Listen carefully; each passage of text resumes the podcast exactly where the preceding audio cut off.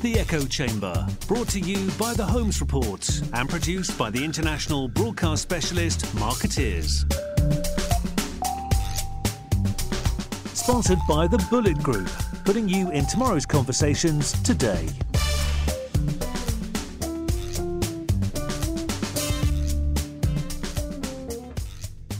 Ladies and gentlemen, welcome to the Echo Chamber podcast. This is Arun Sudhaman in Cannes. Really happy to be joined by Kimberly West, who is the Global External Communications Director at Mars. Kimberly, welcome. Thanks. Great to be here. Thanks for having me. It's your first Cannes. Yes. Is that right? Yes, I can. Okay, yes. and it's Wednesday. It's Wednesday. It feels like Sunday. Okay, how, how are you finding it? Are you surviving and thriving? Yes, I think um, surviving, thriving, using a whole lot of SPF, right. a lot of cappuccinos, but really enjoying it. Um, uh, we made an announcement this week on the launch of the Global Alliance for Responsible Media, okay. um, which is a pretty huge deal involving Mars and and uh, 15 of the other world's largest advertisers in the social mm-hmm. platforms. And so it was a lot of, it was pretty fantastic to be a part of that news. It has mm-hmm. the potential to really radically transform digital safety and, and been here doing that and some other news. Okay, well, we'll talk about that alliance in a, in a little bit. Um, let's talk about Mars first because, you know, I've been covering this industry for a while. Mars was not what I would call the most high profile company for many years. Uh, and in particular, it didn't really like to talk about itself from a corporate perspective. You know, it was really all about the products. Um, that seems to have changed. Is that true? I think it's absolutely fair to say that things have changed at. Mars. I think, um, you know, Mars for many years, I mean, we're over 100 years old, but we've been known for our brands, mm. uh, our products, and our services. Um, and even among those products and services, many people know and love Snickers and M&Ms in our mm-hmm. confectionery world. And many people don't know that we're also the world's biggest pet care company, mm-hmm. that we employ the most veterinarians globally. Um, and so there was a real recognition that to continue to make Mars an attractive place to work, to maintain and um, retain that talent, we had to begin telling our story. Mm-hmm. And I think in today's communications environment where everyone can write. It, if you don't tell your story, someone else will. Mm. Okay. Um, and there's been a real opportunity to step forward and take stands on issues that we care about. Mm. Uh, Mars, you know, although we were historically very comfortable flying below the radar, mm. We had a really incredible set of values. It's our five principles that are kind of at the heart of everything that we do. Yeah. And I'm a relatively new joiner to Mars, and I can say that was very evident from the first day that I walked through the door. Mm. And so um, it was just beginning to um, elevate all of the incredible action that's happening internally in our culture and tell our story externally.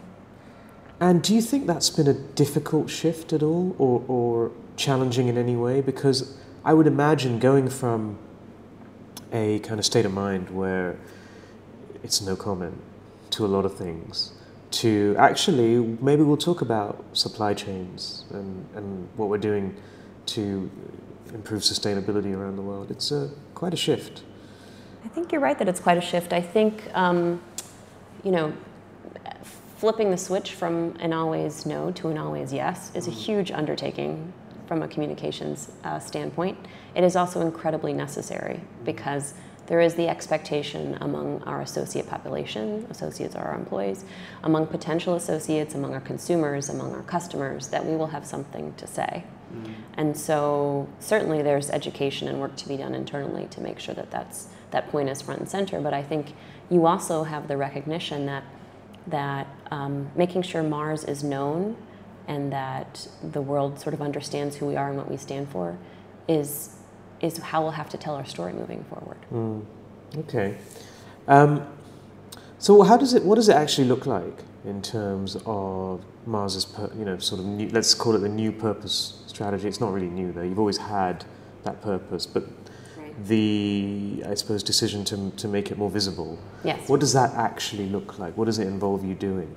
Yeah, um, and you're totally right. I think we wouldn't. I, I, wouldn't ever say this is a new thing. It, you know, when we unveiled uh, in March of this year our new visual identity. It was it was after many months of work internally to make sure our associates were comfortable with purpose and the territory and understood the role they played in it before we went externally. Um, you know, this is for Mars very much an inside out approach to doing things and also really reflects who we are as a company. It is all about making sure associates are involved and are a part of what we intend to do. Um, uh, the, our um, purpose is the uh, world we want tomorrow starts with how we do business today. And I think when you share that purpose statement with the world, it's pretty clear that you see yourself as part of a, a broader fabric. Mm-hmm. And it, it does a lot of things for you. It invites associates to think on what that means for them individually and how they can contribute.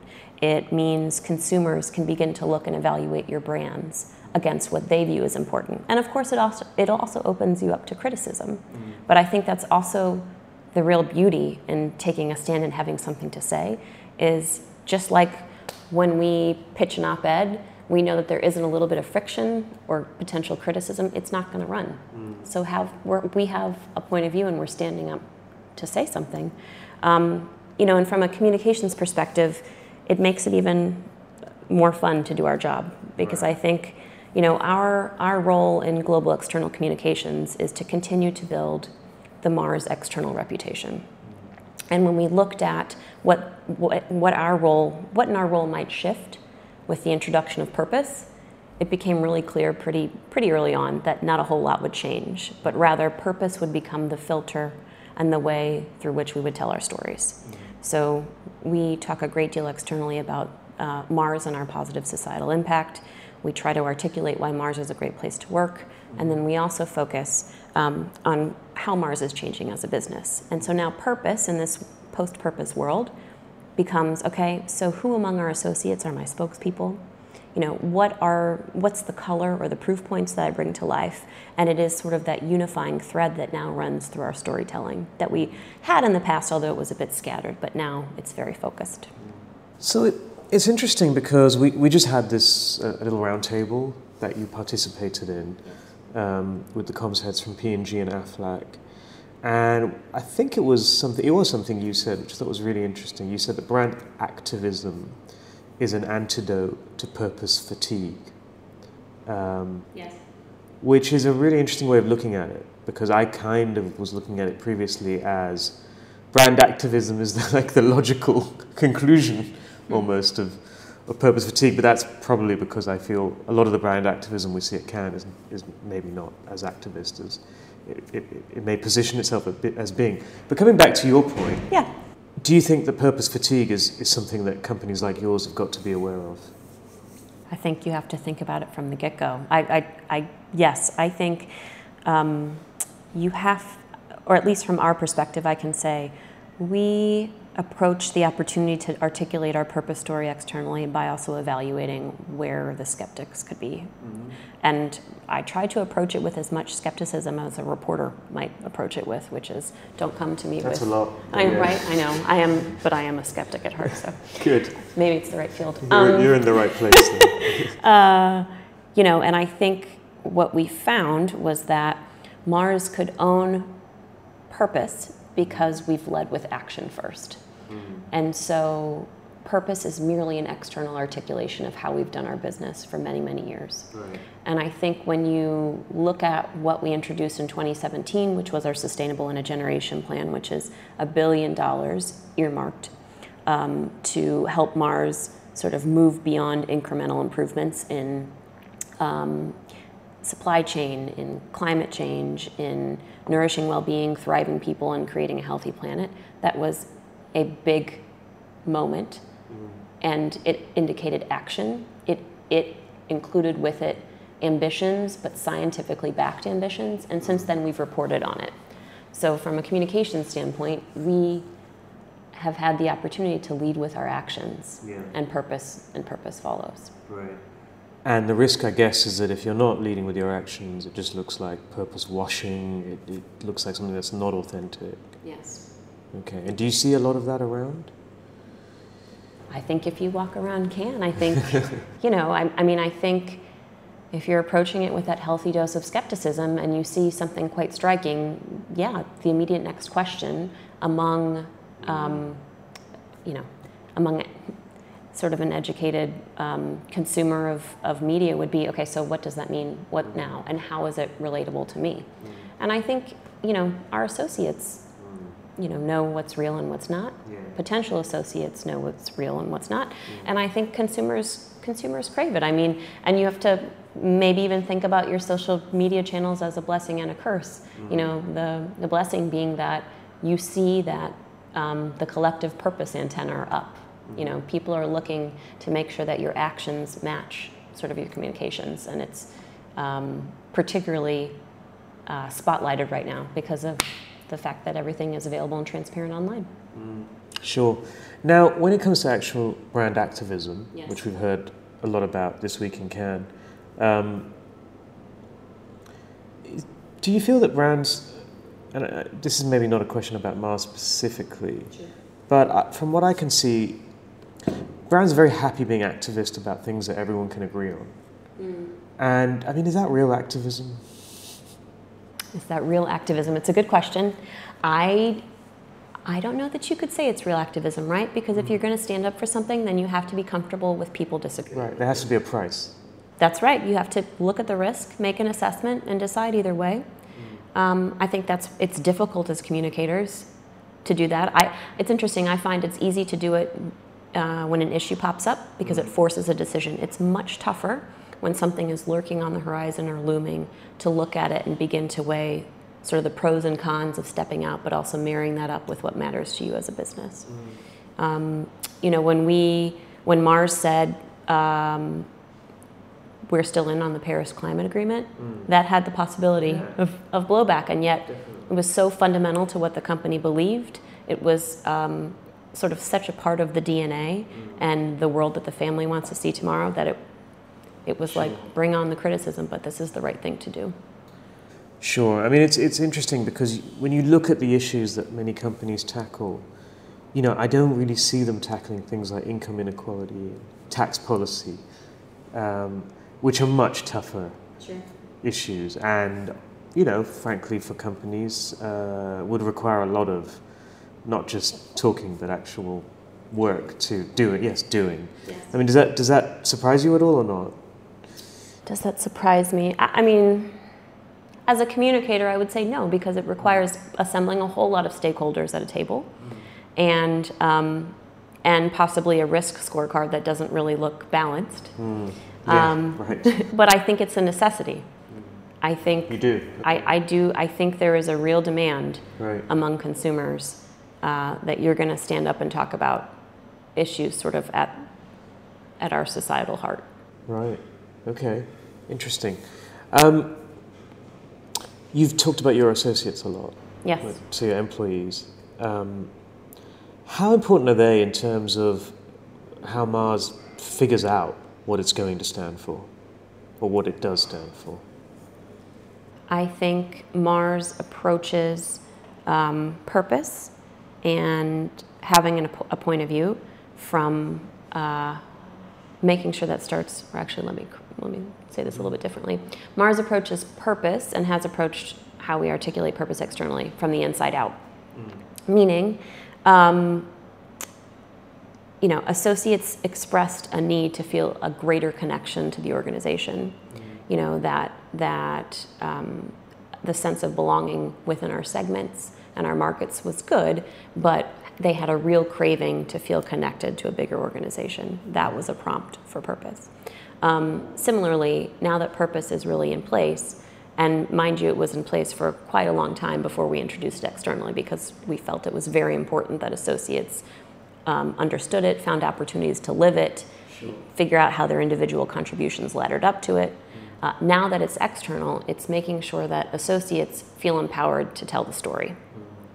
And I think it's it's it's possible, but it's also making people com- making sure people are comfortable and feel equipped to do that. So it's bringing in the right infrastructure. It's articulating for them what the right stories, um, or I should say, what the focus of the stories are for Mars, um, and sort of reinforcing that it is it is the right time to do that. Sure. Okay. So just to change tacks a little bit, we we talked um, at at the roundtable just now about uh, the client agency relationship. Yes. Uh, and you've worked, obviously, you're in house now. Um, you were at uh, one of the management consultancies. Uh, I was at Booz Allen doing Booz corporate Allen, communications. Sorry, I yes. always, I always get Booz Allen and BCG Yes. Yes. mixed up, which must horrify both of them. It's fine. Um, and you were at Fleishman though before that. Yes. So you know both sides Yes. well. One of the things you said on the roundtable was you want your agency to push you. yes. When you were at Fleishman, did you really feel like your clients wanted to be pushed? Oh, great And question. did you try to push them? Uh, I would say yes. Okay. I had some really stellar clients, and we were dealing with some really meaty, um, challenging issues.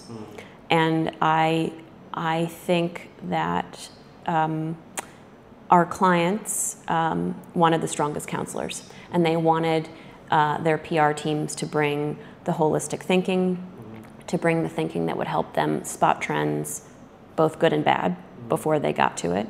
Um, and um, in our case, at that point, at least when I was at Fleishman, it was beginning to untangle the thorny issue of how does PR become much more data driven. So all of those things, yeah, push our clients on. And now, and now, yeah, now that I'm in my role, I expect the same. You do. And it may be mildly annoying, but Right. I, for the most part, our team is really up up to the task. Okay.